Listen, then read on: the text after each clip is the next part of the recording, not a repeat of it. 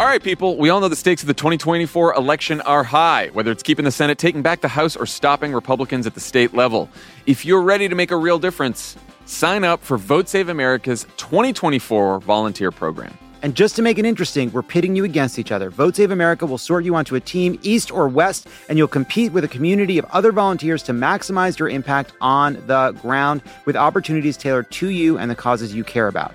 The team with the highest volunteering stats could secure the biggest prize of all, the continuation of American democracy. Head to votesaveamerica.com slash 2024 now and get ready to organize or else. This message has been paid for by Vote Save America. You can learn more at votesaveamerica.com, and this ad has not been authorized by any candidate or candidates committee.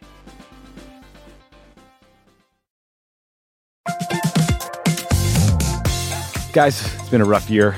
Going to get rougher, and you deserve a little treat for not going insane yet. You could head to the local tiki bar and tell the bartender, do your worst.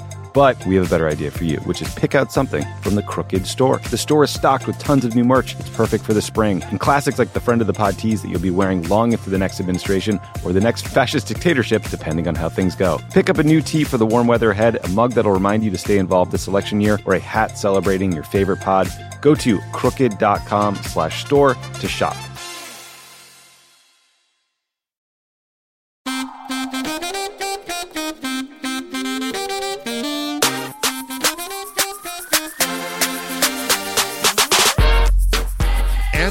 Back with an all new episode of Keep It. I'm Ira Madison the fourth. What happened? Something went awry? I'm Louis Virtel, still the first.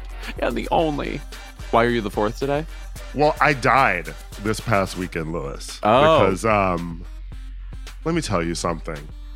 There's a new Saw movie out, and I I didn't know there was like a Saw community in the way that there's like a Can I discourage a Saw community? I would prefer there not be one.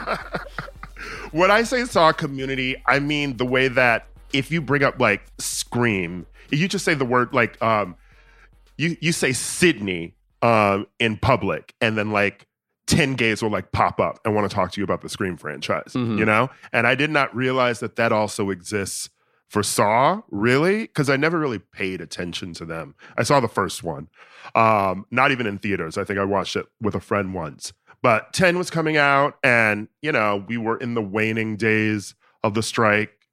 The WGA strike is over. You're back to work. I have to tell you, it's painful. I remember when I wanted to go back to work? No, I'm done. Sorry. I'm bad at this. Sorry. I'm back to not working like I was when the strike. Slay, boots. So I'm like, oh, at some point I'll have to go on job interviews again. What's that like? Um, but I was like, you know what? I got time. I will watch all nine Saw movies and then go see Saw X. That was a lot. I have to say, I mean, like, they are among the least critically acclaimed movies and franchise collectively that have ever existed. Like, the Ernest movies are like eh, competing for last place. They're gory. They are violent. They're misogynistic.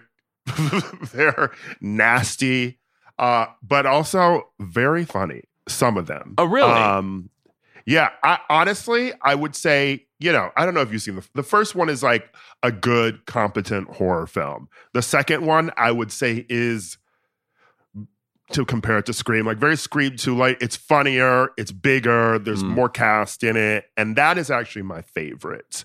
Um, one was my favorite one until I saw Saw 10, which is Saw X. It's kind of amazing. And what's the X factor, if you will? it's amazing in the way that it's a movie. You know, so the main problem with the Saw franchise, uh, and what sort of makes it funny too, is the fact that Jigsaw, the killer, you know, he has cancer, he has brain cancer, and you know now he's getting his We've gone revenge too far on with this fucker. Okay. that. That's how the movies. That's how the first movie starts. Oh, okay. You know, right, right, right. He's getting revenge on people who, you know, um, have done misdeeds. Got you it. know, like it'll be like rapists and murderers, um, predatory lenders, real estate agents, people who are in a love triangle with one another. That's Okay, one of the plots of okay. like Saw 3D, which He- is very I was with him on Murderers. Okay. no, Just like person speaking too loudly at Starbucks. um, but anyway, he dies at the end of Saw 4. And Hmm. so what happens is the rest of the franchise is basically sort of this the sh- movies have always played with time. You know, like the like the second movie um Donnie Wahlberg's son is kidnapped because he's a cop. Um and he's like trying to k- get his kid and he's watching him like on a com- on like a TV screen like in one of Jigsaw's traps and then the twist at the end ends up being that like that was already filmed and his son was actually hidden in the room where he was in the first place. Ah, got it. Yeah. Um, so it's really about games and following Jigsaw's rules. And if you sort of do what he says, you'll come out unscathed. But people always try to beat the games and then they end up dying, etc. Whatever. Saw 10X takes place between the first film and the second film. Ah, we're doing this shit. Uh, got it. hmm And it's actually, you know, light spoilers here, but you know, it's actually it feels almost like an A24 film, which sounds silly, but you know, it's like it's an elevated horror film, which is interesting for the franchise. It truly starts out with him um in sort of like a cancer support group um dealing with the fact that he has cancer, um that he's dying soon. Someone in the cancer support group um gets this miracle treatment um, from like a doctor who's you know outside of the U.S. because of the FDA, et cetera, whatever, and gives Jigsaw the number for this place, and then Mm. Jigsaw goes, and of course it ends up being a scam, and then it turns into They try it with Jigsaw. Yeah. but I mean, one of the like highlights of the series is like Tobin Bell, who plays Jigsaw, and he's always been very good and sort of elevates the franchise. But this film shows that he's like he's a really fucking good actor. Oh, wow. Um, I don't think, of this that- as a showcase for any personalities whatsoever. So that's really shocking. Yeah, this is it's a big showcase for his acting. What's interesting is a lot of the reviews mis- mention the fact that you know like they wonder how fans of the franchise, like like just mainstream fans of the franchise, will respond to this. And it did well at the box office, and it's done well globally actually.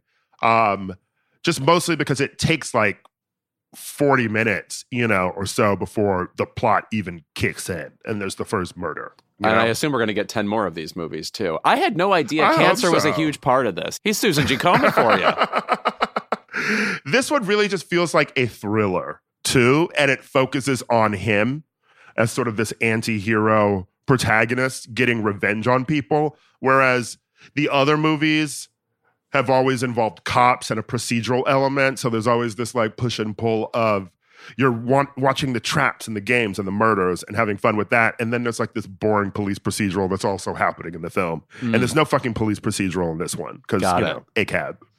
precisely, precisely. Um, I Yeah. am wary, of course, of tripping into October, which is a part of my least favorite season. But I will always watch something um usually old i mean i can tap into some new horror movies too but like if you're interested in seeing something that has a thriller element and a little bit of a spooky thing that isn't horror i recommend the movie sleuth which was remade horribly in the 2000s Mm. but the original with michael caine and laurence olivier both nominated for the best Mhm. actor oscar very rare that is a fun puzzly movie kind of uh, it takes place in a quizzical strange whimsical mansion and it's about games and can you solve the riddles and things like that so in a way it's the original Jane Saw- Lynch's house? Yeah, that's right. or or Ellen's house, Ellen's Game of Games, which I is, is, was basically Sleuth. If you never saw that movie, what was Jane Lynch's game wait, Celebrity Game Night. that she? Oh, no, yes, so- yeah. Uh, so she had a she had Hollywood Celebrity Game Night, sorry. and I Hollywood Game Night, and I visited that set. Oh yeah, and there was a band there, Once. and they would play like yeah, like little uh, mini games and stuff. Yeah, and you'd be like, "Oh, Ellie Yeah, Kemper, I you're crazy." I was a part of some like writing program or like NBC or whatever years ago. Um, and one of the things was they took us to Hollywood Game Night, And set. Jane Lynch lingers over you, Jane and Lynch, she's six foot yeah. seven. Yes. Yeah, we played like a game with her, like so. Oh wow. It was fun. Oh, cute, cute, Yeah. cute. And now, of course, she hosts the Weakest Link. Yes. Yeah. All right. Well, maybe this Saw movie is in my immediate future if it's like tolerable to watch and it seems like there's actual acting in I it. I honestly think that you would like it, and I think that, or at least respect what it's doing. That's nice think that, you like, that back right from the start. Good. Okay. and I like Tobin Bell. I honestly think that he's a very good actor, great actor, honestly. And I would hope that maybe this could get him into some other acting roles. I guess beyond just A24 playing. movies. Yeah. Yeah, well, I mean, like he's been in films, you know, like he played like the FBI agent in um, Mississippi Burning. Mm. Um, he's been in like he's played like bit parts, you know, in like Malice, Goodfellas, like Sophie's Choice, like you know, like he's played these bit parts, and then this was really sort of his breakout role. Mhm. But you know, I think that he has this sort of like menacing quality to him, but also a very sort of like sad humanity that's like behind his eyes too. Like you're very sympathetic to him too. So I would love to see like where he could take that. All right. You know, I'm not calling him Daniel Day Lewis. Um, yeah, but you know, it's it's sort of a quality that you see in some of his like um darker, sort of sad roles. All right. No, uh, f- fabulous. All right, great. Well, as we he- we're heading into Prestige se- season, I will be thinking about him and the Saw franchise, which you love. Great. what the hell are we talking about today? Wow, we've got an iconic guest this week. We, I have to say, we really do. Like sometimes people are so iconic to the point where I'm actually in pain. Like, why do we get to meet them? Obviously, we don't deserve it. uh we are we've collected our first of hopefully we catch all five. Yeah. Just like Pokemon. Um Geri Halliwell Horner is here this week. Ginger Spice herself. I th- there are a few celebrities where I can remember specifically the first time I ever saw them. I remember her doing a- Mhm. an interview with them, you know, 1997 when they happened, kind of when I'm first becoming aware of music and pop culture altogether. And I think a lot of Mhm. people in my generation, Spice Girls, really instigated that, you know, lifelong Mhm. relationship. And just knowing immediately from the way she would like scream answers in an interview that she was rad as fuck. Like you, like, like, oh, that's like a fun adult, you know, like that, you know, that's like kind of the age when you're sort of like, does being an adult suck? And then you see people like Ginger Spice, and you're like, fuck yes, yes, I'm on my way. Yeah. I'm gonna pinch Prince She is- William's ass too, or whatever she did, Prince Charles's ass. Yeah, uh it was very hard to call her Geri during the interview. it was not hard for me. It was hard for you. Ginger. Uh anyway, she is here and so we are also going to talk about our favorite cuz I don't think we've had this conversation No. before.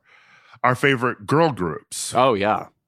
Which is Yeah, interesting conversation because, and we'll get into this, girl groups almost by definition are short lived. You know, if somebody gets Mhm. sick of it and then they break up, or, you know, they only have a couple of albums. So I feel like they really concentrate their energy into making a, a couple of banger songs. And then generally speaking, they move on. But you're left with these uh, awesome songs ultimately. Yeah. And then there's some weird ass dating shows on right now. Uh Naked Attraction and um The Golden Bachelor. Um confusing to me because I didn't know old people dated. Right. Or knew each Um, other or spoke. Yeah, but you tell me about it. Okay, great. Um, also, I mean, yeah, Naked Attraction is this long running um, show on British TV, and then they added it to Max Yeah. somewhat surreptitiously, and then it became the most popular show on the network. So we'll see, you know, do dating shows gain something from us just checking out a pair of balls before we make our decision? Who knows? Yeah. I think that's just because And Just Like That isn't airing at the moment. You know, sure. yeah. That, that, that, like, what else are we going to watch on that? Honestly, Naked Attraction should be called And Just Like That. Like, here it is, dick. you just have Che Diaz wander through scenes, and it's basically the same show. Uh, all right, we will be right back with more Keep It.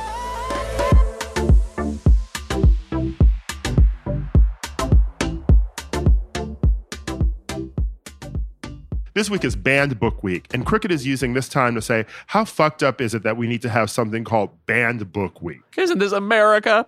You can show your support for authors and librarians by shopping new merch from the Crooked Store. They've got Are You Afraid of the Books tees that are perfect for spooky season, kids' tees and onesies that say Read Me a Band book, and newly refreshed Free the Books merch. Whether you're a bookworm or just someone with a personal hatred for Ron DeSantis, woof, we got you. Now book it over to crooked.com slash store to shop.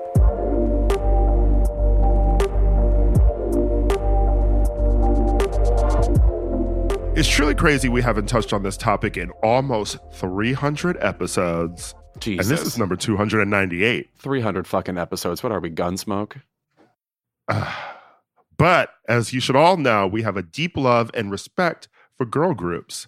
In honor of today's guest, the legendary Ginger Spice, we decided to do a tribute to girl groups. And Louis, let me guess. Uh-huh. Your favorite is the Shangri La's.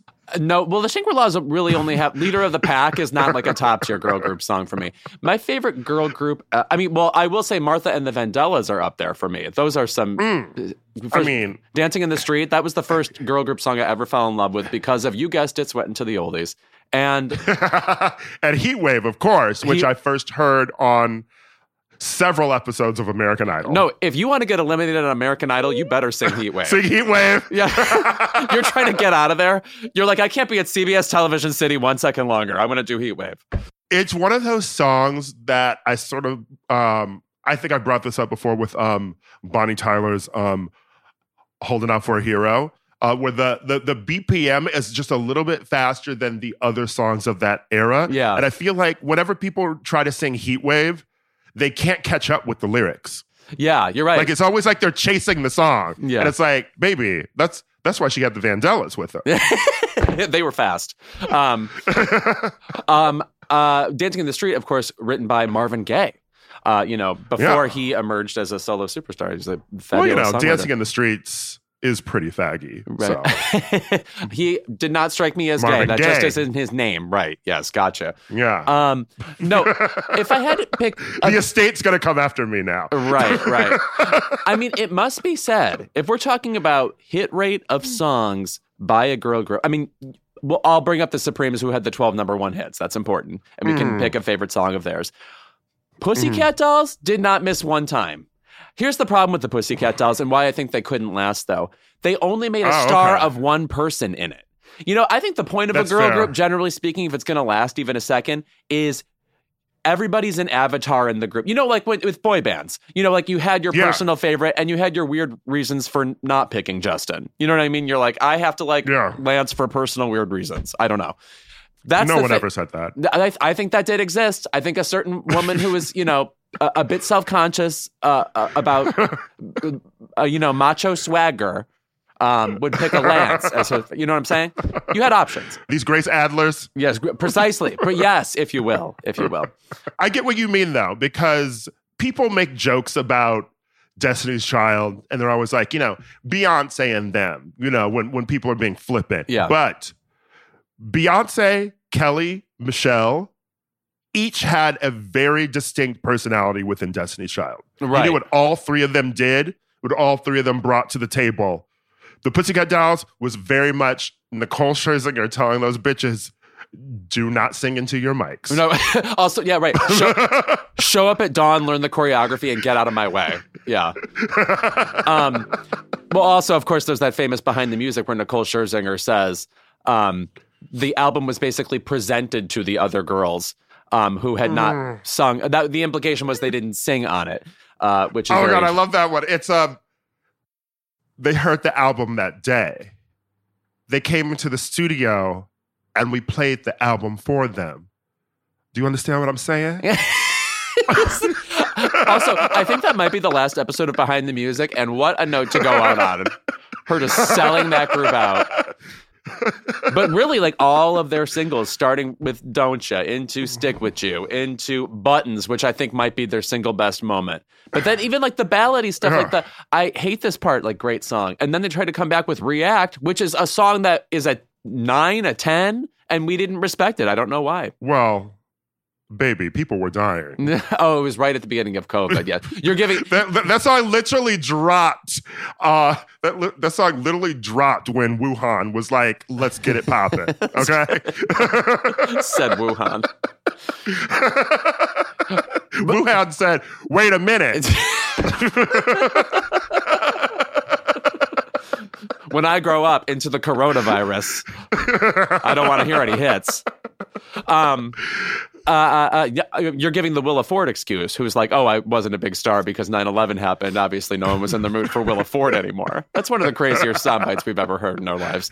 But um, uh, I I bring this up all the time. One of my favorite girl group songs of all time is from a group called Boy Crazy, which came out in the early '90s, British, and uh, they had a song called "That's What Love Can Do," which sounds like it should be a Kylie Minogue song because the people who wrote the song are were Kylie Minogue's primary songwriters before that.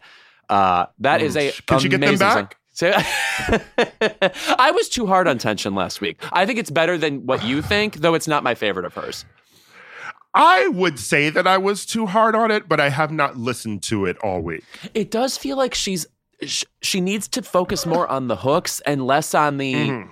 production um the ethereal quality of the production yes Yeah. There's several songs on it that will get added to playlists of mine that I'm sure I will listen to again and reevaluate, like I did with "Kiss Me Once." But it's it's not capturing me. i know, You know? Like i would say i like kiss me once more than that and i was never like a huge fan of that album that does have some bangers on it um anyway But if you're speaking of British girl groups, Yes. obviously, oh here we go um, Girls Aloud is is iconic. He- you know like what I just I, you know what is i think central to a lasting girl group attitude because it's like your ladies are coming Yes. together you're presenting a point of view we hate men at the moment all these things we love call the shots is the epitome of that feeling like we're all strutting together Yeah. and it's about us having a good time and what men and I also relate to not being able to speak French, but just letting the funky music do the talking. sad sad that you would think that but okay um, no, I I really like Girls Aloud. Uh, I mean, Sound of the Underground, Love Machine. They really had a lot of hits, and I mean, I had this whole period where I was like really into British girl groups. I think it happened because of like you know the DJ John Alley. Um, and you know he used to have his blog, John Alley's blog, and I feel like that was that mid like 2000s era where when songs were would be leaking all the time and like so they would just be like uploaded like the day that they leaked and stuff like he, he was also mixing in like british pop etc so that's how i got into girls aloud and like the saturdays and You basically um, have to be like formally educated on them though, because they do not deliver that Yeah. music to us. Like you would not know what Girls Aloud is. Like people still don't know who Cheryl Cole is here. Um, yeah i mean people barely know little mix so Right, i feel right, like right. every time i meet a british person um like a gay out and i'm referencing a little mix song that isn't black magic they're like how do you know that which, uh, speaking of uh, girl, uh, other girl groups, Mm-hmm. how do you feel about Blackpink? Do you roll with Blackpink? I was actually having this conversation with someone recently. So I've been down with K-pop since like 2011 when I first discovered the um, group Secret. I, I I love them, um, and so I've been in and out of K-pop. You know, I think I've referenced before, like uh, I've loved Red Velvet. You know, um, I've to anyone like I, I I've loved K-pop, and Blackpink had this really big bombastic moment, and like this big sort of moment where like everyone was into them. They had the documentary. They'd done Coachella twice. They headlined this year, and I saw them. Uh, seeing them twice live, it's just like the songs are sort of very much the same to Mm. me, uh, and they're all just sort of this like how you like that and like a screaming and like a bomb and like a bomb's going off and they're all doing the same choreography and that was good for like a big sort of moment but i just don't know where else it goes This is And kind of the epitome of what I'm talking about, by the way. Like it's Right. about attitude, and then you present the attitude, and then there's Mhm. nothing really they else a girl group can do together. You know what I mean? Destiny Yeah. fulfilled, if you will. but right now i'm sort of feeling like the people are really getting into like um I mean, you've heard New Jeans, like Yeah. Super Shy, a fucking amazing song, and ETA from them. I think that like um, you know, the like left um who's the people who sing that song? It's um uh, and then and then there's um Left Right by XG. I feel like we're getting into other K-pop girl groups now. They've uh, Blackpink. I feel like sort of kicked that door open. And of course, we love But sour now, candy. like, uh, yes. yes, of course. Did they? or maybe it was Gaga because they released that banger ass song during the pandemic, and then we never had it acknowledged ever again. Right. No, it's it's my favorite thing they've ever done, I think. Um, I do want to talk about Destiny's Child for a second. I do think it's unusual Mm. that they had these blockbuster albums, and then their to me, their two best songs were on their final and worst album, which is Lose My Breath and Soldier, to me, are well, the epitome of attitude. and then also like I love like the needing a man Destiny and then Fulfilled is their worst album? Yes, you wouldn't say so? Absolutely not. What is? I would, Des- I I would put Des- their first one. With no no no on it? Yeah. Oh, okay. What else you listen to on that album? Oh, all right, yes. No, no, no. Part Get on the bus. Yeah, yeah. all all right, all right. But that's that's like saying like you know Alanis Morissette's Canadian albums are her worst. It's like not even really part of the catalog. Honestly, I mean, like, there's Destiny's Fulfilled, and then obviously there's Writing on the Wall, which is their best. Yeah, And then there's Survivor, which is really amazing. But I feel like Destiny Fulfilled is uh, that has girl straight on it. through. Lose My Breath, Soldier, Cater to You, T-shirt. Cater to Is she you- the reason? Neither of those. Okay.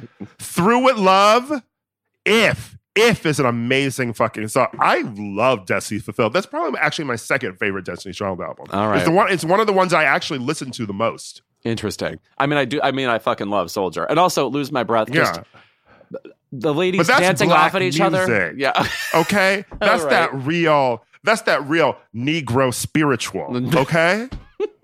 you don't know nothing about that. You hear Negro spiritual Oh, yeah. and you They and you and, to- and you and okay, and you're like call, you're calling out the dogs. I'm following the drinking gourd to Destiny Fulfilled.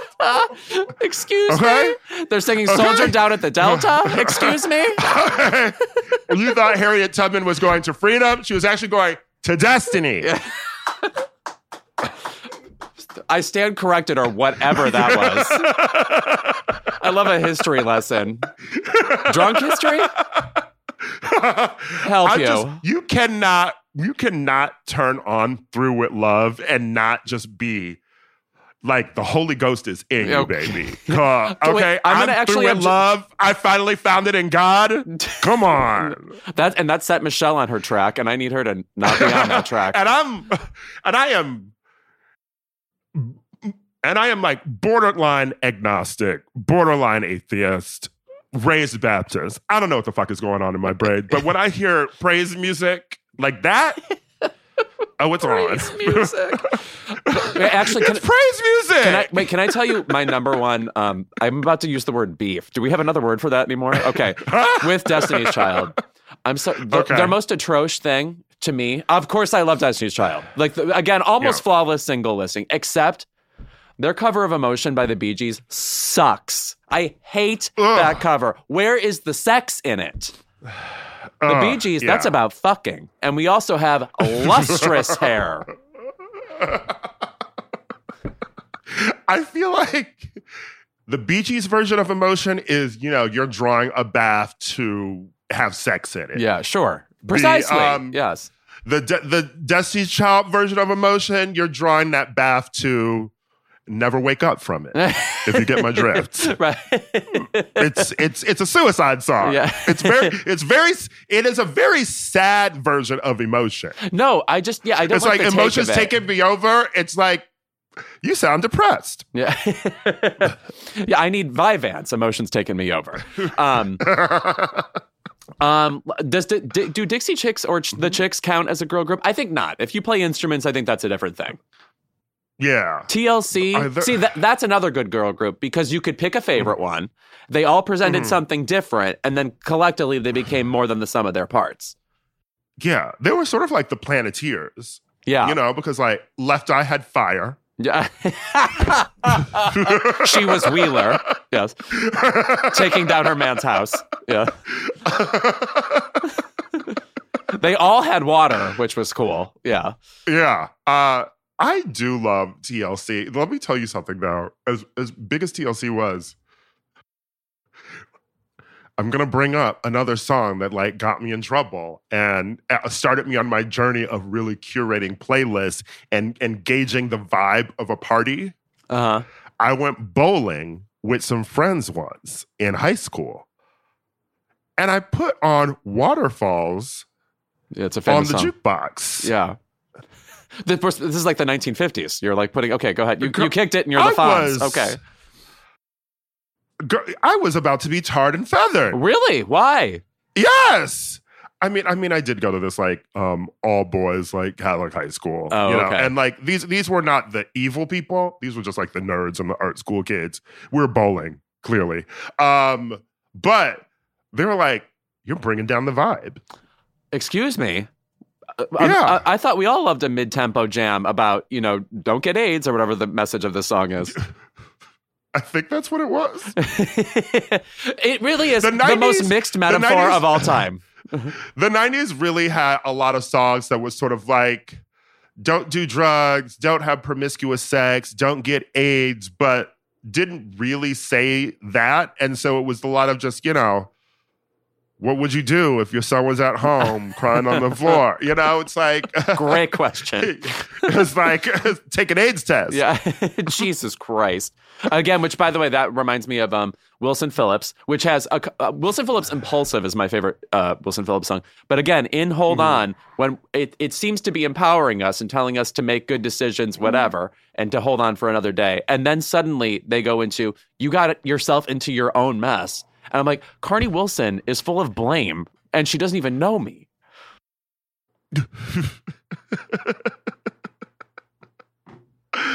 uh i really just know hold on honestly like wilson phillips is a blind spot for me Oh yeah, they just they hit hugely in one year. So they were like 1990, and then that's it. They had that. They had Release Me and Impulsive.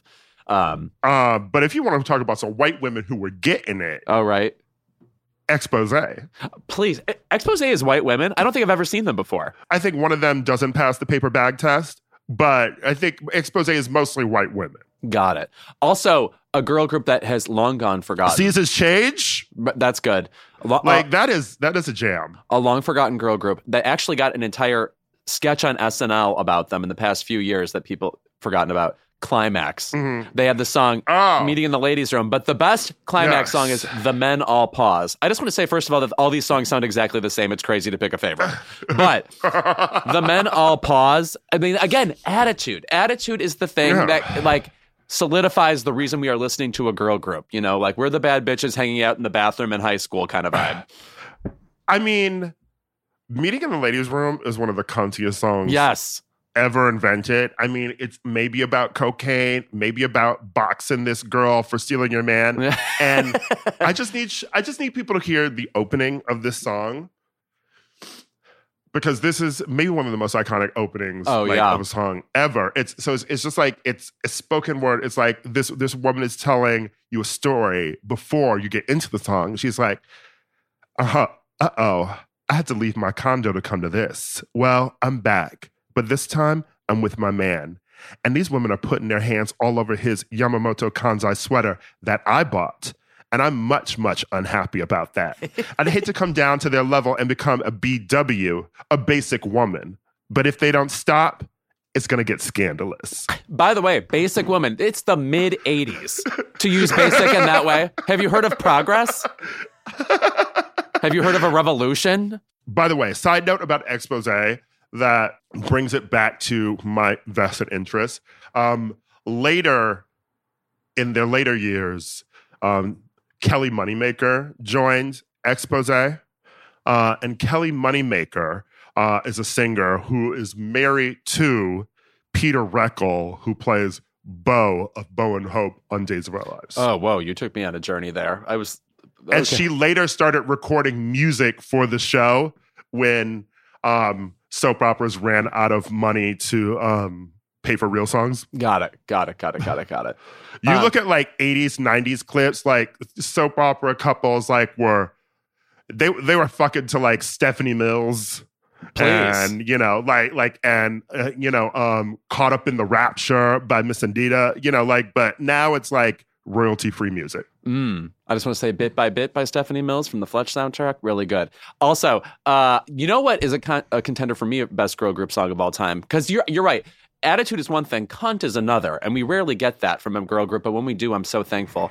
Vanity 6 Mm-hmm. Nasty Girl. Come on now. You are when that song comes I- on, you are ass to the floor. I would say that one of the greatest things that Beyonce has done for us Mm. is um, the multiple samples of Vanity Six's Nasty Girl that she's put into songs because as of yet, you still can't fucking stream those songs. Right. It's mysterious. And then Denise isn't with us to explain what happened to Vanity Six. So there you have it. Yeah. So, I mean, because that is just, those are just such massive songs that I feel like so many people would love and we should be hearing more, but you can't hear them. No, when I saw Prince in concert, t- 2011, I was excited to hear all, all of his songs, of course. But when he played a split second of, of Nasty Girl, please. Suddenly, I was wearing a blazer and leotard like Denise, and I was absolutely shaking and shaking it. uh, you know who we have not mentioned, who is one of the top selling girl groups of all time? Come on, the Um, Andrews sisters. Yeah, the Andrews sisters. The the Boogie Woogie Bugle Boy. You know what? He brought it. he he came with the bugle and he blew it. No, who? uh, no, like 3LW. Oh, sure. I'm sorry. Unfortunately, they are most well known for having a fight in a KFC now. I'm sorry. It overshadowed the music. I'm sorry. Sometimes gonna- I was scandal gonna bring that up. That overshadows is- the music. That is the most hilarious group breakup I have ever heard. Oh yeah. Though Naturi Naughton, very talented. I enjoy Naturi Naughton. Yeah, Yeah. I love her. Great in the Playboy Club. Well, yes, yes, yes, yes, definitely. Naturi Naughton Yeah. also in the remake of Fame, uh, where she played the Irene Cara part, and then of course Irene Cara was in the original Sparkle, another movie ab- ab- ab- about a girl group um, that is a lot darker than the even uh, version with Jordin Sparks and Whitney Houston, where Whitney Houston has a moment where she talks about passing away in a bathtub. I can't believe they kept that in the movie. Yeah. We were doing a lot in 2012. You know? Yeah. Confusing time, confusing time. Anyway, tell us your favorite girl group songs. I'm sure there's stuff we missed, but actually, we had a good Yeah. we had a good number of coordinates here. I'm I'm happy with us. Yeah. Speaking of Jordin Sparks, I saw Purlie Victorious last week, which is the update of Purlie, the original musical that hadn't been on Broadway, I think in about 60 years, maybe. It stars Leslie Odom Jr. Justin Guarini was there. Whoa. And I got to tell him I thought he was great in Once Upon a One More Time, that Britney Spears musical. He was truly the best part of that. I'm sad it closed actually because it was stupid and fun. Mhm. And there was a woman sitting behind him, and I thought it was Jordin Sparks the entire time in the show. And I was like, it was very weird that they're not talking. I know that they were on different seasons, but Right. don't they all know each other? They're- in like yeah, a, they're in a like, society. you Yeah. know, like the original Power Rangers know like the ones who were on Zeo. Yeah. You know? yeah, they Um, hang. Yeah, there's a club. And then I realized that it was Jurnee Smollett. Ah, And I thought Jurnee Smollett was Jordin Sparks for an entire Broadway show. And now I'm wondering what's wrong with me, or if that is a thing that, or if they've been confused before. mm, Eve's by you need to check yourself, okay? Get it together. This is what you've I'll done to my brain. I blame you. out. I blame you. oh wait, I forgot one more girl group song I love. The Crystals. He's Oh. a rebel. One a great song. Great song.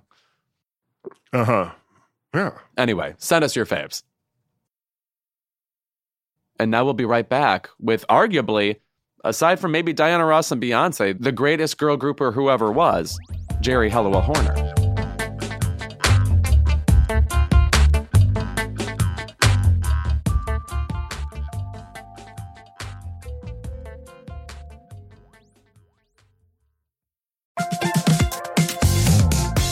Guys, it's been a rough year. It's going to get rougher, and you deserve a little treat for not going insane yet. You could head to the local tiki bar and tell the bartender, do your worst. But we have a better idea for you, which is pick out something from the Crooked Store. The store is stocked with tons of new merch. It's perfect for the spring. And classics like the friend of the pod tees that you'll be wearing long into the next administration or the next fascist dictatorship, depending on how things go. Pick up a new tee for the warm weather ahead, a mug that'll remind you to stay involved this election year, or a hat celebrating your favorite pod. Go to crooked.com slash store to shop.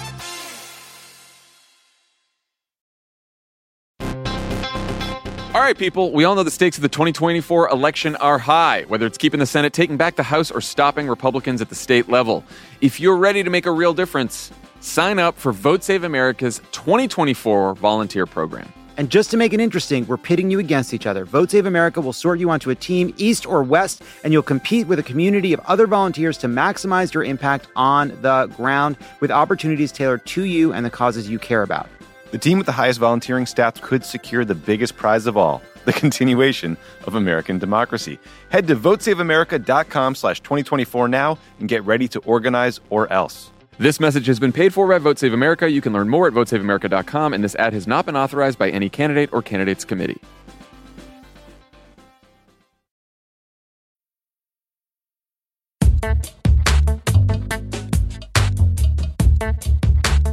Our guest today has been, part of the pun, spicing up our lives for generations, and she has not stopped for a second.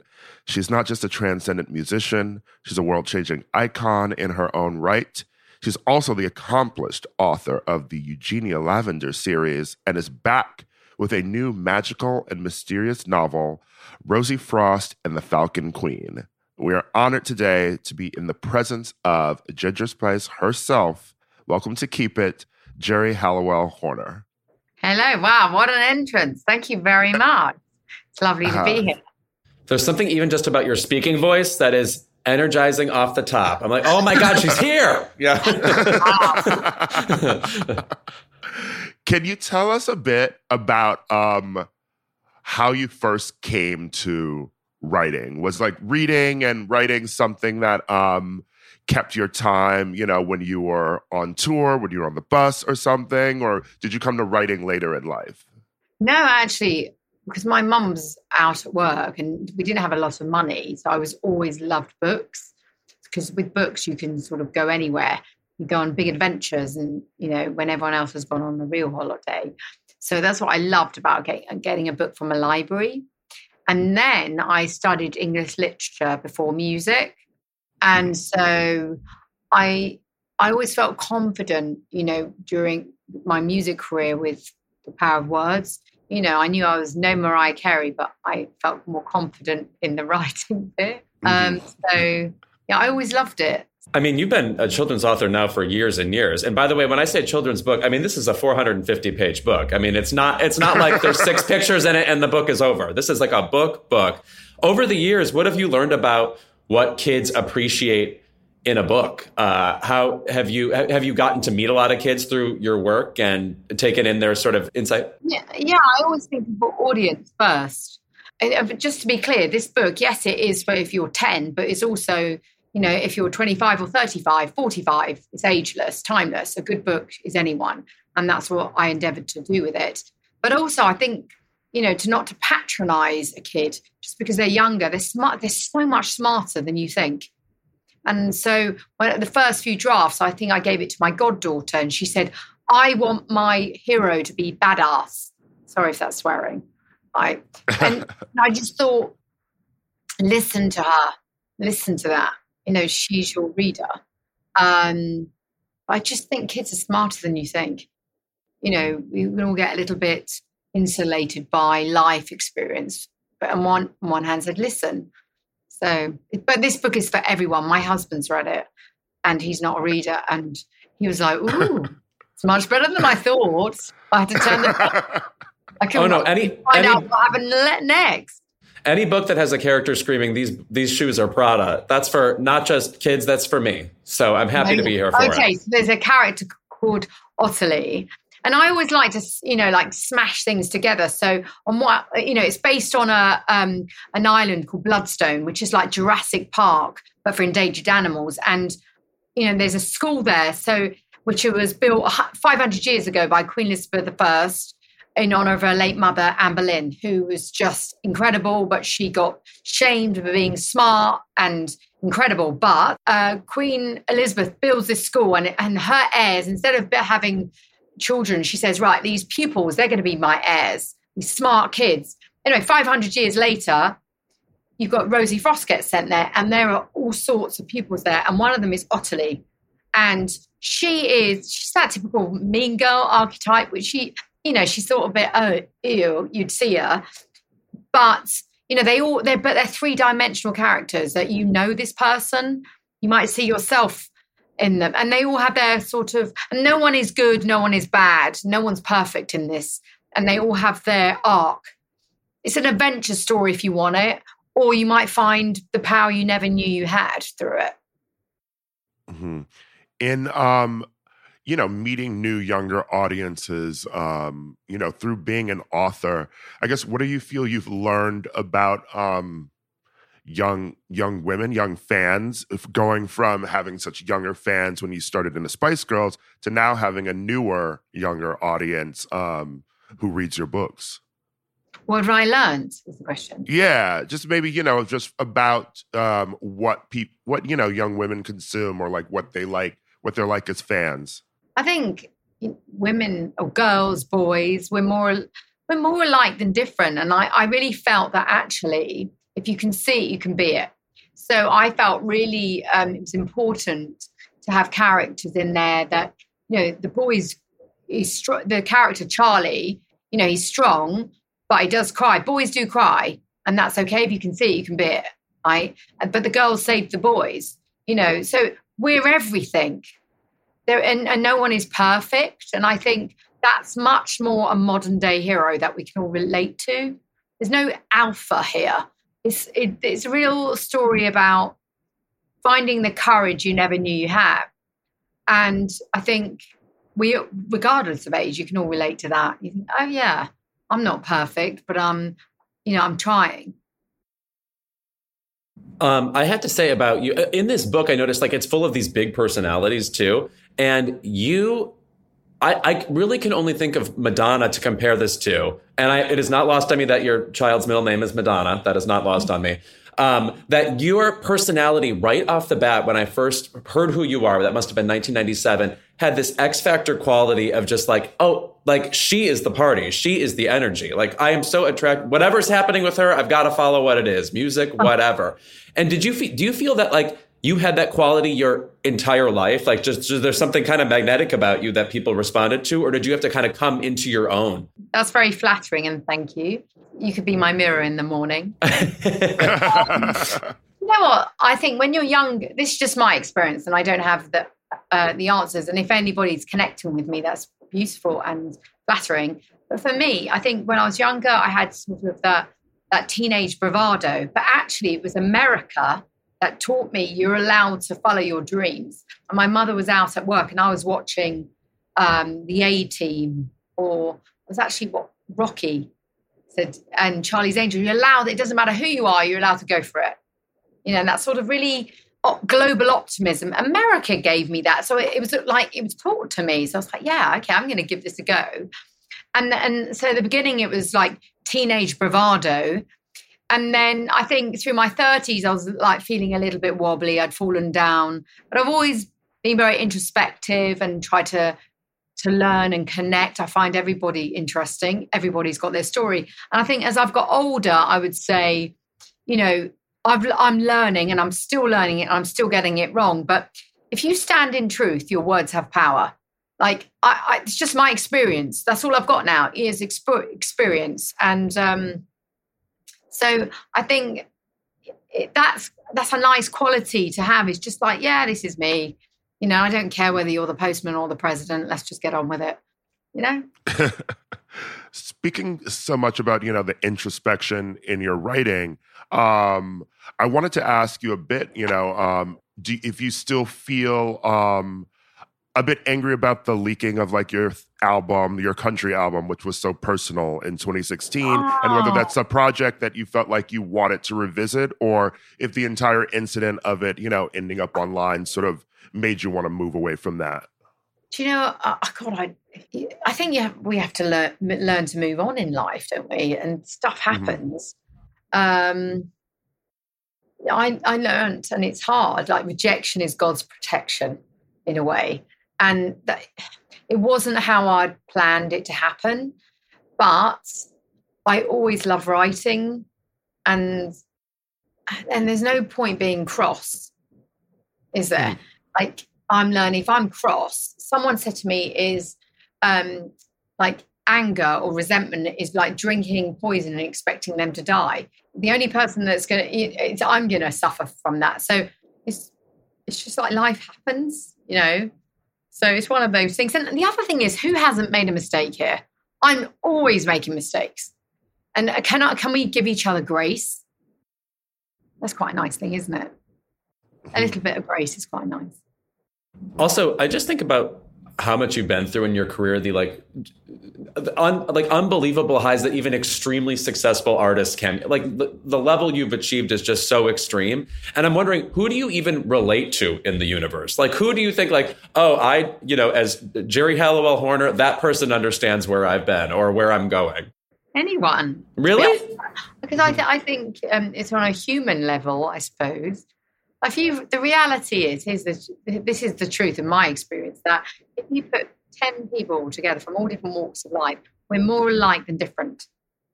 You know, we, you know, after, I don't know, 10 minutes, yeah, you can go, oh, I've experienced this, but I think we all just want to connect. We're all a little bit frightened. We all want to be loved. Um, those sort of basic fundamental things are the same. Um, but I, you know, I always look, you know, from from the past. You know who I love is um, Maya Angelou. She's amazing. Like she it was incredible the way she she did a number of things that, and she gave us permission that you're allowed to. You know, she wrote, she danced, she sang. She, she you know, she was a philosopher. She was a writer. So you know, I was a lot of the times I look from the past, but we can learn from the future as well are there any other authors like Maya Angelou um, whose works might have been um, particularly inspiring for you um, when you, you know, really learn to love literature? You know, I can read anything and enjoy it for what it is. Because I also respect anybody that's given it a go because it's not easy. It really isn't. Um, but it, what I do like about it is that you do get to, in a world where we, you know, what control do we really have? you know we can't control whether someone likes us the weather whether the relationship goes our way or the job goes our way. But when you write you get to decide who lives who dies who loves who cries all sorts of things. So it's quite liberating. You get like yeah. Um, so I, I read and this is not his style of writing that i do but he wrote this book uh, it's stephen king of how to write and there was some tips in there that i used. Um, That's one of my favorite books. Yes, It's good, on isn't it? Yeah, yeah, it's really useful because he told he said about locking yourself in a really dark room, so there's nothing that can pull you out, which is really interesting. So you write as well.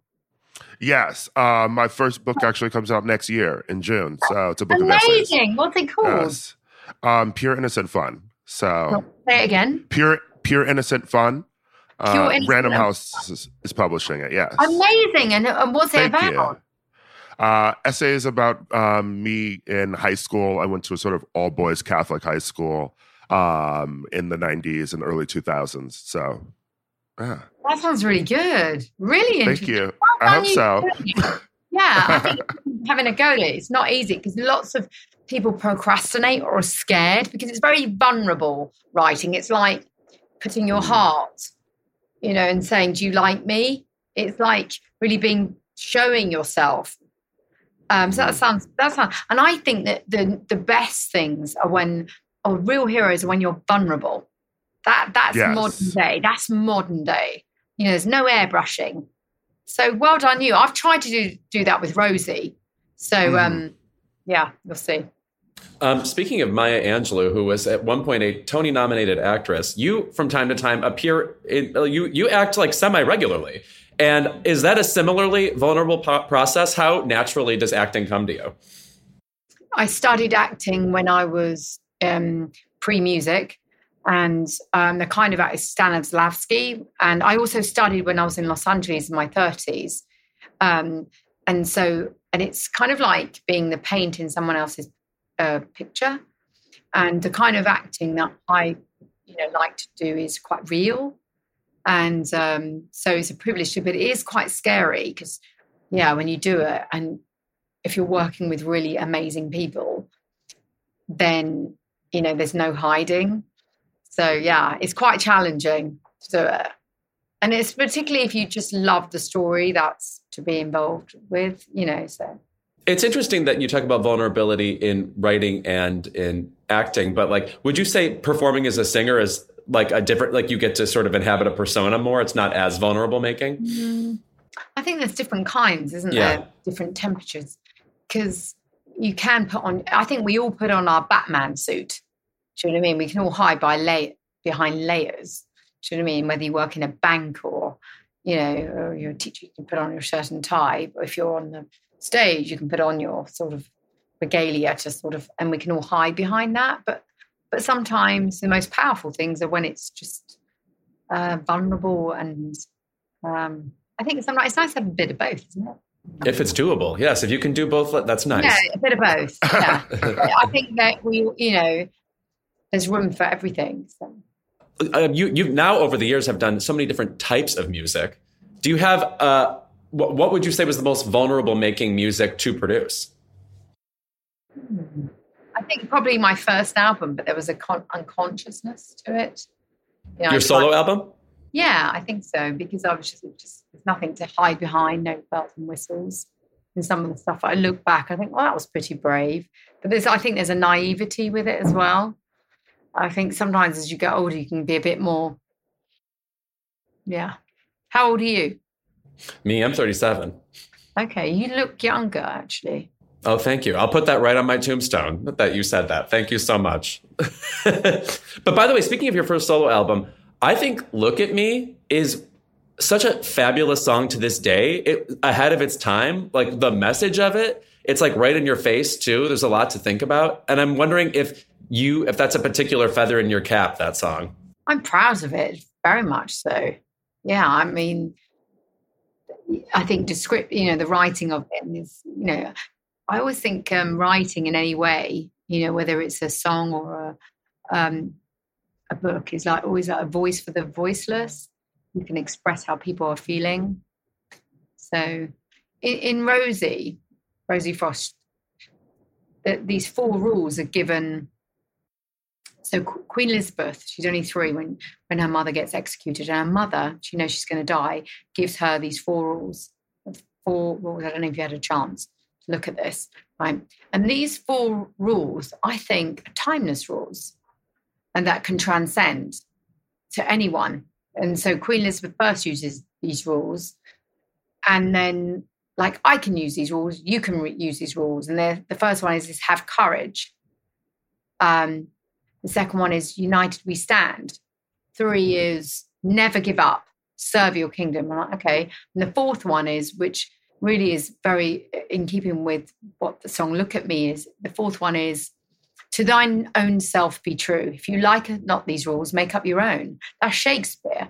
So I think that messaging of be yourself is timeless. Yeah. I mean, that Louis is absolutely right. I mean, and that uh, I still listen to Schizophonic yes. to this oh, day. Please, honestly, please. I was honestly I was spinning uh, Mi Chico Latino today, which is such a very fun song. And speaking of timeless too, um, how have you loved the fact that your cover of um, the Weather Girls' song has just been such a truly like such a gay anthem for ever now? I mean, it's pretty. I, I'm completely flattered um, yeah, amazing. Oh, yeah, I mean, I, I, you know, I've always had a, a, lot of gay men in my life, so, um, and so I find that taste, you know, very flattering. That they connect, and the Weather Girls, you know, so they're they're big singers to take on that song. That's, that's very nice. But also, that's another way in which you're like Madonna, in which like there's never any questioning that this woman knew gay men. Just like like it like so many like stars have to like tell their fans like, oh yeah, I'm cool with gay people, but it was like you know you absolutely know Geri Halliwell Horner is like up with the gays. Absolutely. it is? I think. I think if you have experienced any marginalization or felt any sort of, I don't know, in any way, so any difference, if you just felt it, I don't know. I always feel like anyone that feels, you know, they've had to overcome something and be brave about it. I feel everyone. Should, I like it when everyone supports each other, even if I don't understand. Do you know what I mean? I I want to sort of extend my hand in yours and say, do you know what? You're brave, and it's it's all right. Mm-hmm. Do you know what I mean? We will work it out. And sometimes, and I've seen this, you know, the pendulum swings in that direction, that direction before it will just tick in the middle and we find balance. But I think, eh, you know, when we go through those process of, you know, finding equality, I think it, it's nice if we can have some support and grace with each other. Not perfect because we're still learning, I think. Yeah. Does that Um, make sense? I don't know. yeah. I think maybe random question then. Um, do you maybe remember the first time you stepped foot in sort of like maybe it was a performance the Spice Girls did or something like in a gay club or even just setting foot in one post Spice Girls where you could just feel the energy of everyone in this room is realizing, oh my God, Geri Geri is here. Ginger Spice is in this bar. Um, I've been in a bar in New York where it was Mhm. Alan Cummings. Do you know who Alan Cummings Oh, is? Yes, yes. yes, Club of Cumming. course. He's been on the show. Yes. Yeah, he took me on in there. And I think we sang at the piano. Uh huh. I'm just thinking. that. um, if I want very sort of, I don't know, sort of very supported in that community authentically. Uh-huh. And also, there's sort of on one hand you can have the stereotype of the flamboyancy, but also the the tenderness and the strength in there. You know, sort of that duality. It's a mix that comes through. Who would you say in the music universe you look uh, look up to the most? Is there somebody you've been like a long standing fan of, where you're still like an intense fan to this day? Well, I, I admire anybody that gets it. Do you know what I was listening to today was Billy Joel, My Life. Mhm. Of course. That's just such good. That's timeless. That's brilliant. And then I heard Stevie Nicks. She's still going. You think, go on. But then I admire. They did a show together um, in Boston recently. Right. Yeah. Yeah, good for them, you know, and they're both, both such good writers. And then, but then, you know, up and coming, I was looking at, um, who was it? Ice Spice. And I just, you know, I like her. Just, there's something innocent and raw about what she's doing. It's like, yeah, go for you. Go you. we could we could make her like the honorary six spice girl, you know, ice Why spice. I, you know, there's more than six.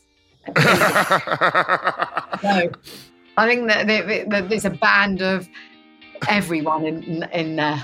well, thank you so much for being here. Oh, it's my pleasure. And very nice to speak to you both. Yeah.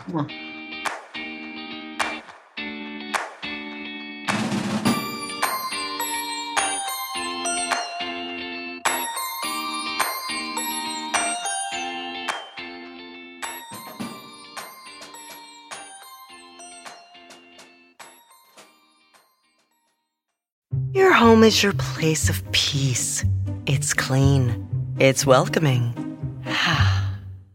and it's definitely not crawling with invading insects if you use Ortho Home Defense Max. Use it indoors on non porous surfaces to treat and prevent cockroaches, spiders, and ants for up to 12 months. So your home can stay your place of peace, your work from home office, and your family's headquarters. Kill bugs inside, keep bugs outside, and love your home.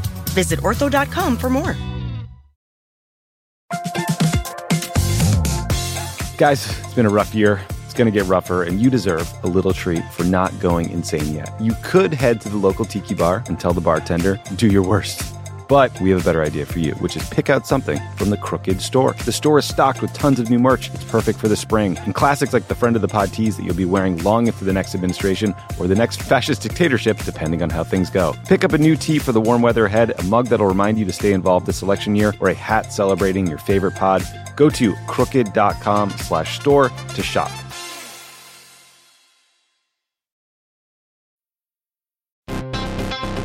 All right, people, we all know the stakes of the 2024 election are high, whether it's keeping the Senate, taking back the House, or stopping Republicans at the state level. If you're ready to make a real difference, sign up for Vote Save America's 2024 volunteer program. And just to make it interesting, we're pitting you against each other. Vote Save America will sort you onto a team, east or west, and you'll compete with a community of other volunteers to maximize your impact on the ground with opportunities tailored to you and the causes you care about. The team with the highest volunteering stats could secure the biggest prize of all, the continuation of American democracy. Head to votesaveamerica.com slash 2024 now and get ready to organize or else. This message has been paid for by Vote Save America. You can learn more at votesaveamerica.com, and this ad has not been authorized by any candidate or candidates committee.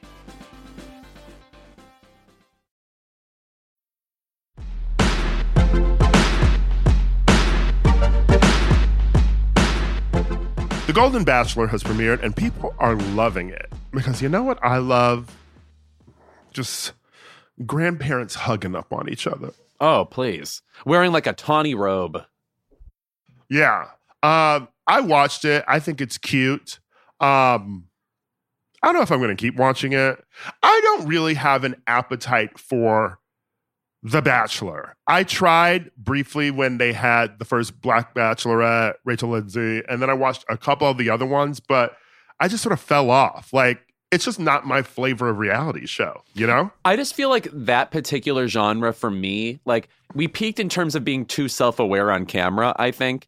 And I don't know, mm-hmm. like the, the storylines, unlike Survivor, where I feel like people find new ways to like manipulate each other and play the game and, mm-hmm. and and get better at the game, make the game better. This is like pretty standard. Like they a, a specific type of personality always signs up for this. Like you're rarely going to find anything new or inventive in the in the format.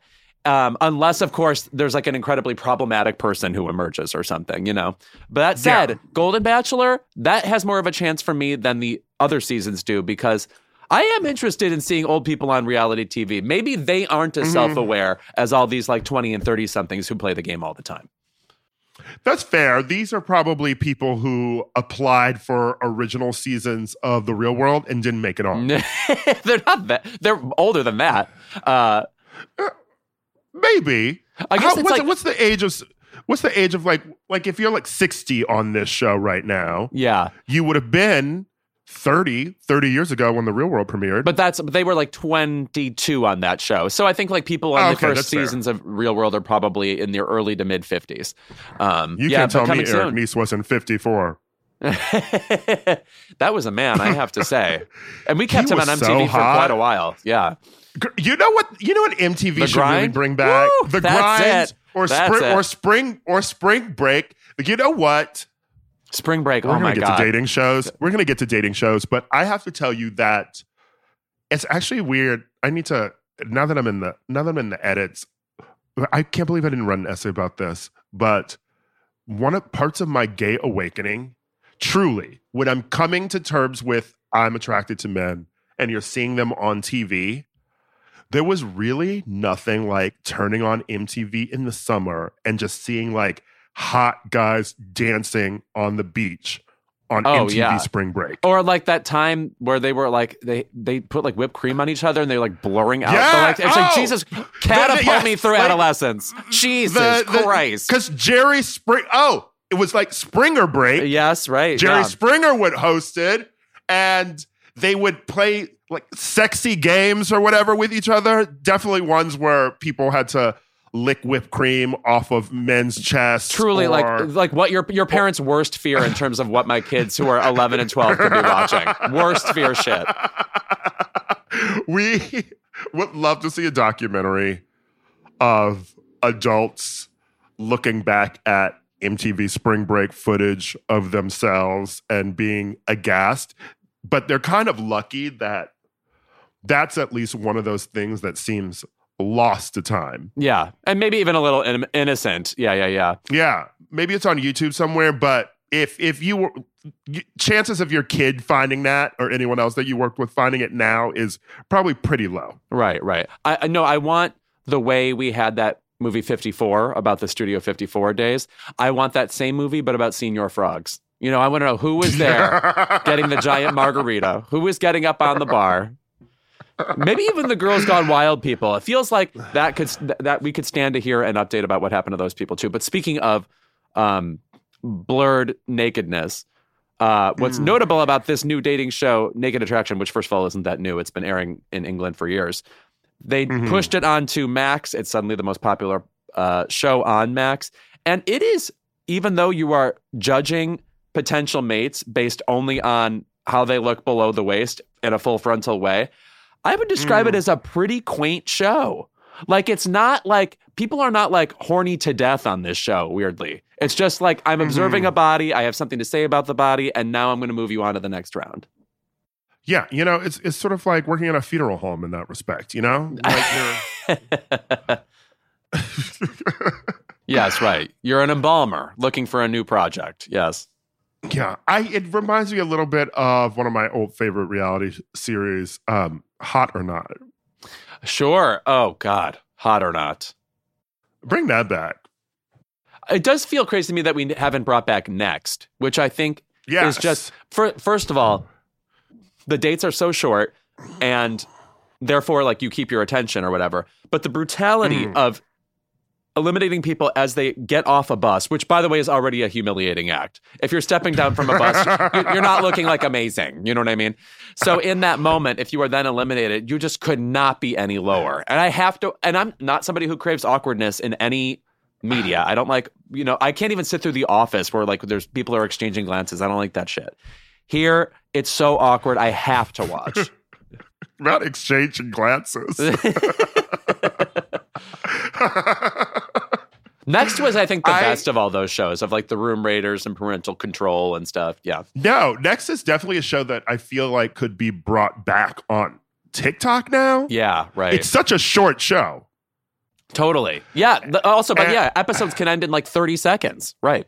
Yeah. And the best part were the gay episodes where they get eliminated and then they just start making out on the bus with each other or something. I can't explain that. I truly find that to be progressive television. Just like we're not going to change the format of this show at all to make it, you know, we're not going to change the format of the show.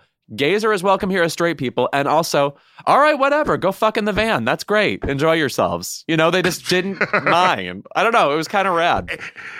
And you also got to see varying versions of gay stereotypes on the show. Oh, Jesus. And of course, it's the mid 2000s. So everybody has the swoopy ninth place American Idol contestant hair. Yes. There's always the skinny, twinkish character who, if they are the person who is running the dates, they get to be bitchy about people uh, when they get off the bus, but then they become the victims other times if it's a very masculine bro Right. who is doing the dating. They're like, oh, he's too femme for me. Like, next. My favorites, and it didn't happen that often, gay or straight, when someone got off the bus and would next themselves. They're like, next. done with this.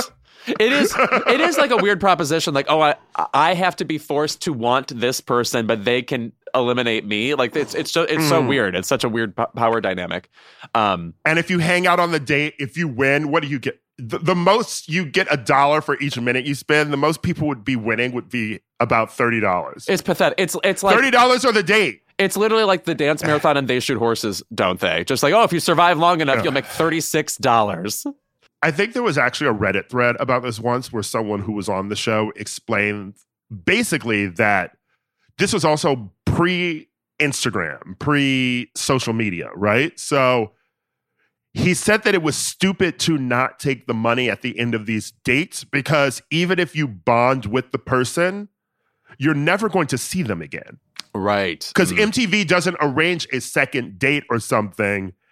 And if you're in town for next or whatever, these people live in different cities. So you Ah, bond with yeah. someone in Cleveland and you live in Florida. Take the fucking money because you're not going to see that person again. Yeah. Maybe you'll go and fuck them later that day, but you literally will not have another date with that person. yeah enjoy writing them a letter eventually or whatever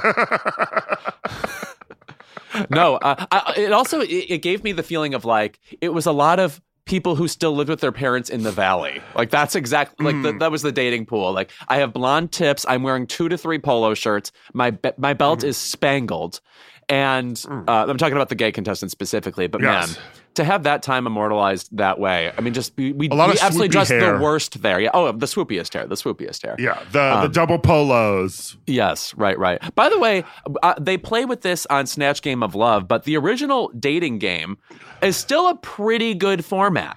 You know, where it's like one person is asking, you know, questions with innuendo to three awaiting contestants and they can't see them and they can only judge by their mm-hmm. voices. Because I think secretly voice is key to attraction a lot of the time. So mm-hmm. it's sort of like something about that really works. Also, bring back singled out. We did Yeah, with on- Joel Kim Booster and on- Kiki On Quibi. Quibi, which you know, did anything happen on Quibi? I No. allegedly, I allegedly wrote a TV show for Nicole Richie. No one's ever seen. Well, also with that particular single uh, reboot, because it was on Quibi, it was so chopped down. You didn't get to just Yeah. like watch like the guys and root for the guys and pick people. Like Mhm. there was something about singled out that really fits a full half hour. Like you're on a journey with these people and you pick a favorite and you you see how you, you're judging their dynamic. Will this relationship work? You know what I would actually sort of love in a concept for a dating show is we love a show like Big Brother, right? Yeah, uh-huh. And I like a show like Love Island. But Love Island sometimes gets a bit too boring for me. And I kind of hate the showmances on Big Brother because, one, it's always just a boring straight couple. Even when it's someone fun, people I like, like Corey and America currently on Big Brother this season, it's still weird because it's happening in within the context of the other people playing the game. And then you, you cut to all this dumb showman shit. I would love a blend of that where it is a competitive game, but there are more couples on the show. Mm. People attempting to create a relationship or bond or whatever. So you get the romance element of people getting to know each other and that sort of relationship building happening, but you're also still playing a game that involves scheming and manipulating and voting people out. Which, by the way, reminds me of what I want, which is an all gay season of Big Brother. Just have a Mm. bunch of gay guys, and then like th- there's always the potential of a hookup element between these people who will then be backstabbing each other. I mean, it's going to be murders. You want people to be killed on television, right? When you see these shows, you know, I'm, I'm thinking, I'm thinking like I'm running the television network in the movie network, right? We want like the maximum carnage, and I feel like that. How has that not been done? Particularly in like England, where they just air whatever. Like nothing is homophobic Right. on television over there. Right. Not CBS because they don't want gay people having sex on live feeds. That's what I mean. I I mean, like Um, we discussed this yeah. before, I believe, with Roxane Gay. Like they never have multiple gay people there, and I realize it's because if there's a gay relationship, they would have to air it. you know? Yes.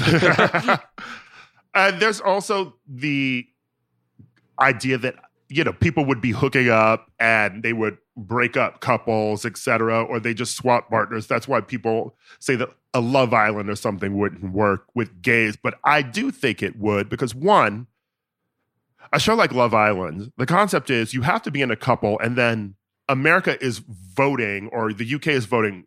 The, the, the people watching the show are have a heavy part in deciding who wins. Right. Yes. And so if you are constantly swapping from person to person, then you're not going to look good to the viewing audience. There is an incentive to pick a partner and sort of stay with them. And also, is the implication that there wouldn't also be people who are very much hardline monogamous or just have a different view on dating or whatever. So I think that that would be a very interesting way to watch different versions of gay people on TV. Hmm. But, you know, it reminds me of one of my favorite shows that I feel like we should bring back, which is Boy Meets Boy. I don't think I ever saw an episode of that. Is that Bravo? Yes, it was Okay. Bravo. It was a basically a bachelor Mhm. where a gay guy had a pool of gay men to date and he had to pick one and was eliminating one each episode. But the twist was half of the men were straight. Deceptors. And yes, and so if he picked a straight guy at the end, the straight guy won all the money. And That's so insane. Also, I think I think there should have been even a darker twist. Like the the straight guy gives them a phone and says, "You have to come out to a homophobic relative." but I think that's a fun concept for a show. I mean, uh, there was something in the 2000s where we had all these reality shows because people discovered how cheap they were to make. You know, VH1 is flourishing, MTV is flourishing, all these cable networks are doing well, and they're just trying shit out. You know, they're just like, "What if we Oh. made this this guy do this? What if we, I feel like it was such a I mean- gonzo time, Gay straight or taken? Right? Uh, Again, I want to say that one? Te- Tila Tequila for a time was something you wanted on television based on what happened in the 2000s. They had that one queer season of Are You the One? My friend Remy was on it. Uh, That was good. I watched that. but they never made another one. So Maybe we weren't good enough for it. Are you the one society? No, you aren't. Baby MTV was just like, let's keep airing ridiculous all day. a plan that apparently is working for them or doing something for them because it is ongoing. all right, when we are back, it's time for Keep It.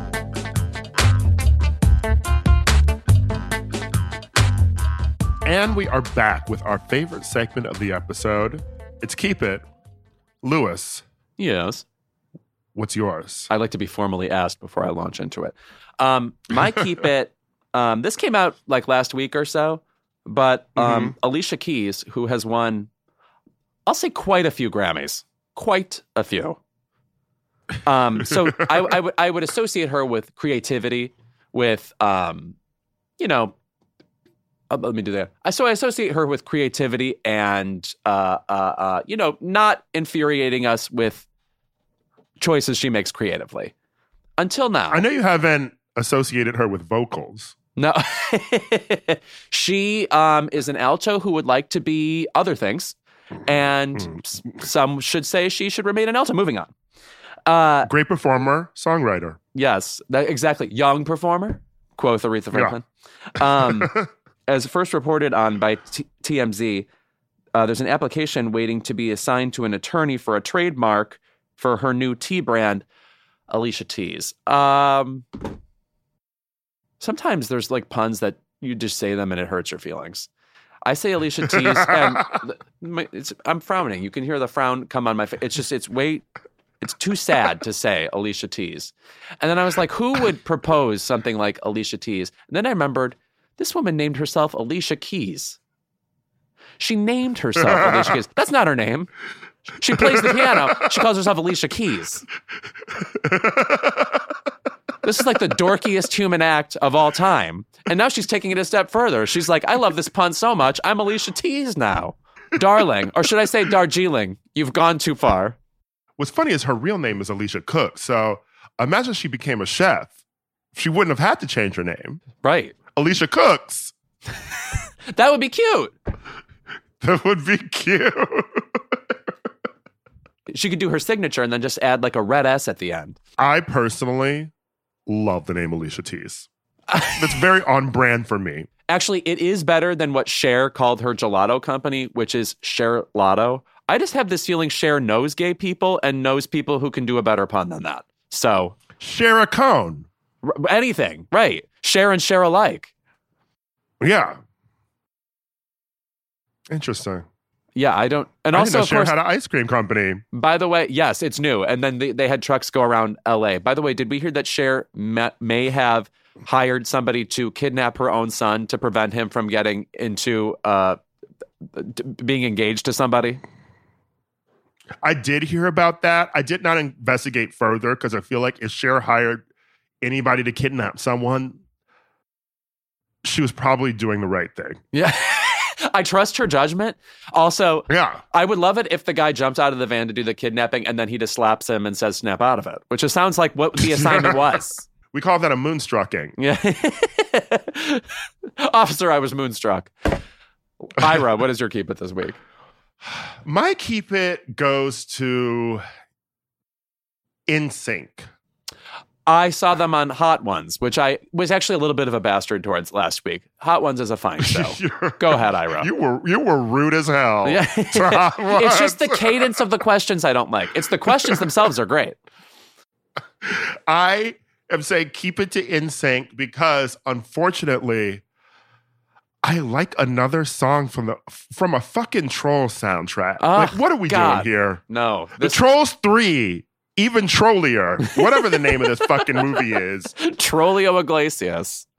It is very can't stop the feeling coded. Sure. It starts out with one of the worst things in music, a whistle Oh. tone. It's- I, I know gay is like that Hilary Duff Spark song, which has the whistles in it. They're constantly talking about it on Twitter. Like there's no other song that's ever been created by a white woman. Um, but it starts with a whistle and it it gets into you know a a boppy beat. It's very happy. It's very cheerful. But man, it's just so nice hearing their voices again. And it's nice hearing Justin singing a pop song again.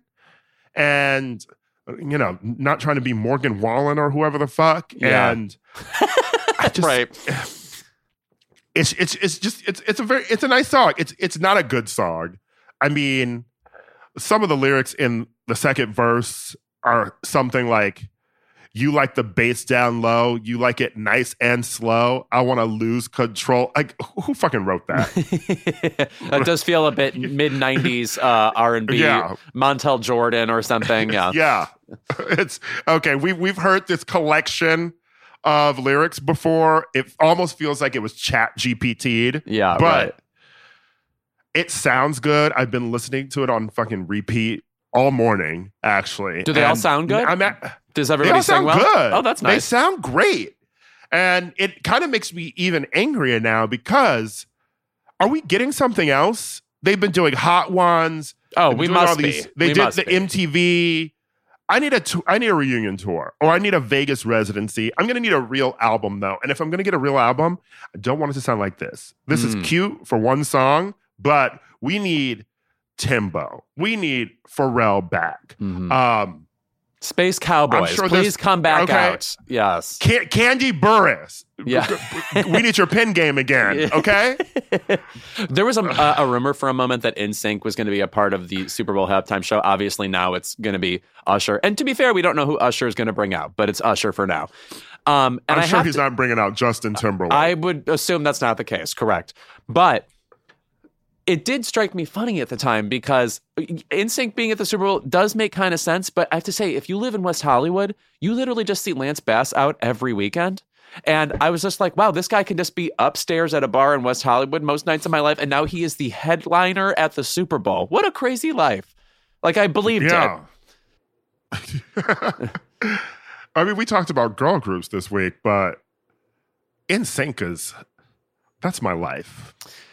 Like, the, like the in in NSYNC in sync was for me. NSYNC was my was my was my group. Like I fucking loved NSYNC so much. I can't And even pick a favorite boy band. NSYNC. I can't because like also that gets a little like with girl groups there weren't many where they played instruments, but for instance like Hanson they played instruments and I would still call them a boy band, you know. I'm not So listening to no fucking Hanson. Oh, they had the songs. I don't want to hear that. I don't want to hear that. sorry. I do not. I do not like MMMBop. I don't. I don't like it. I've never liked it. I don't Good want night. to hear it. I don't I'm not a performer on this podcast anymore. Good night. What? The, what the fuck are they even saying in that song? Oh, honey, and let's not even get into their iconic SNL uh, performance one and two sketch with Helen Hunt, where they uh, she gun she holds them at gunpoint in an elevator and says, "Are you aware that the song MMMBop has been played 25 million times this year?" Yeah,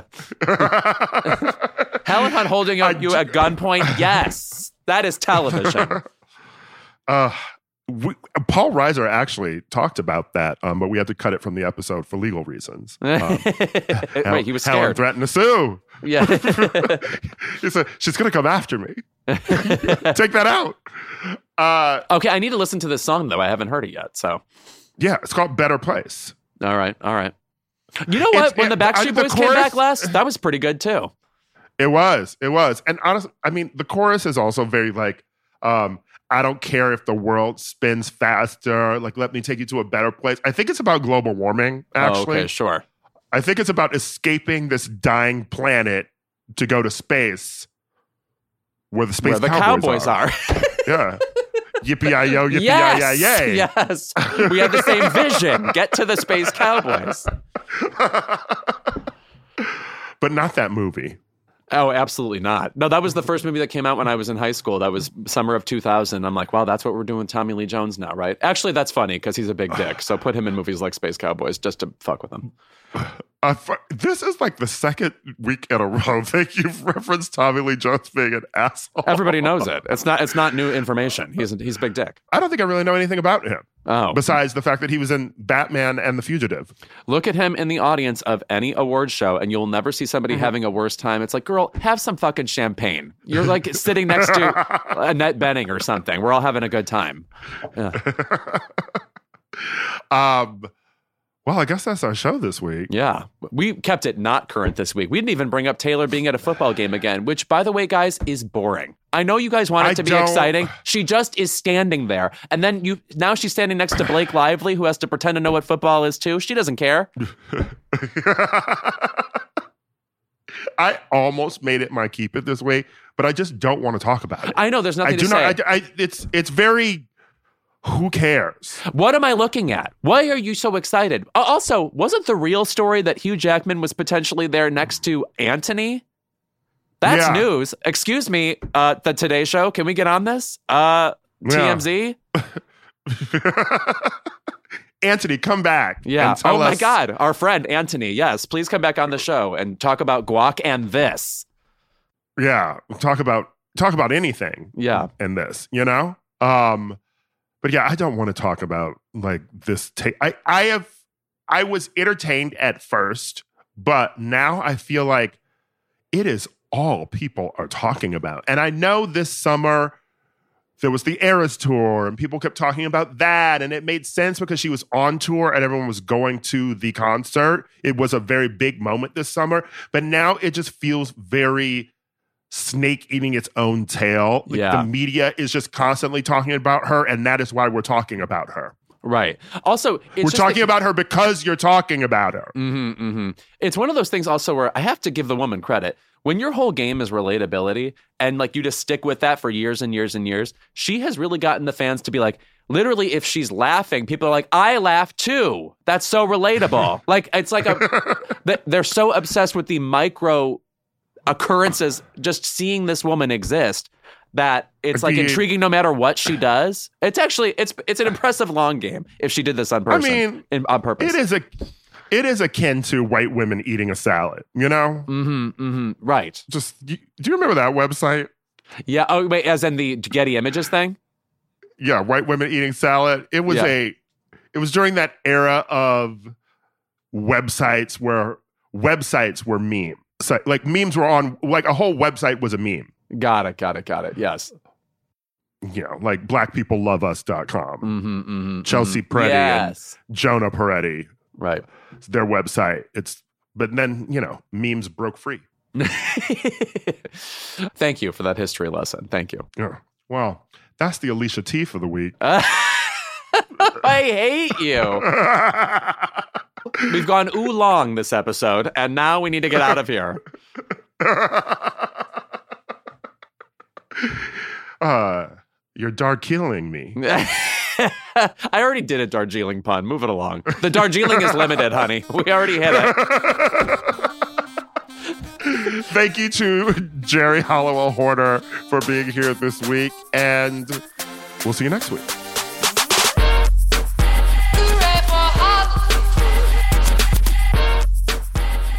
Keep It is a Crooked Media production. Our senior producer is Kendra James, our producer is Chris Lord, and our associate producer is Malcolm Whitfield. Our executive producers are Ira Madison III and Louis Virtel. This episode was recorded and mixed by Evan Sutton. Thank you to our digital team, Megan Patzel and Rachel Gajewski, and to Matt DeGroot and David Tolles for production support every week. And as always, Keep It is recorded in front of a live studio audience.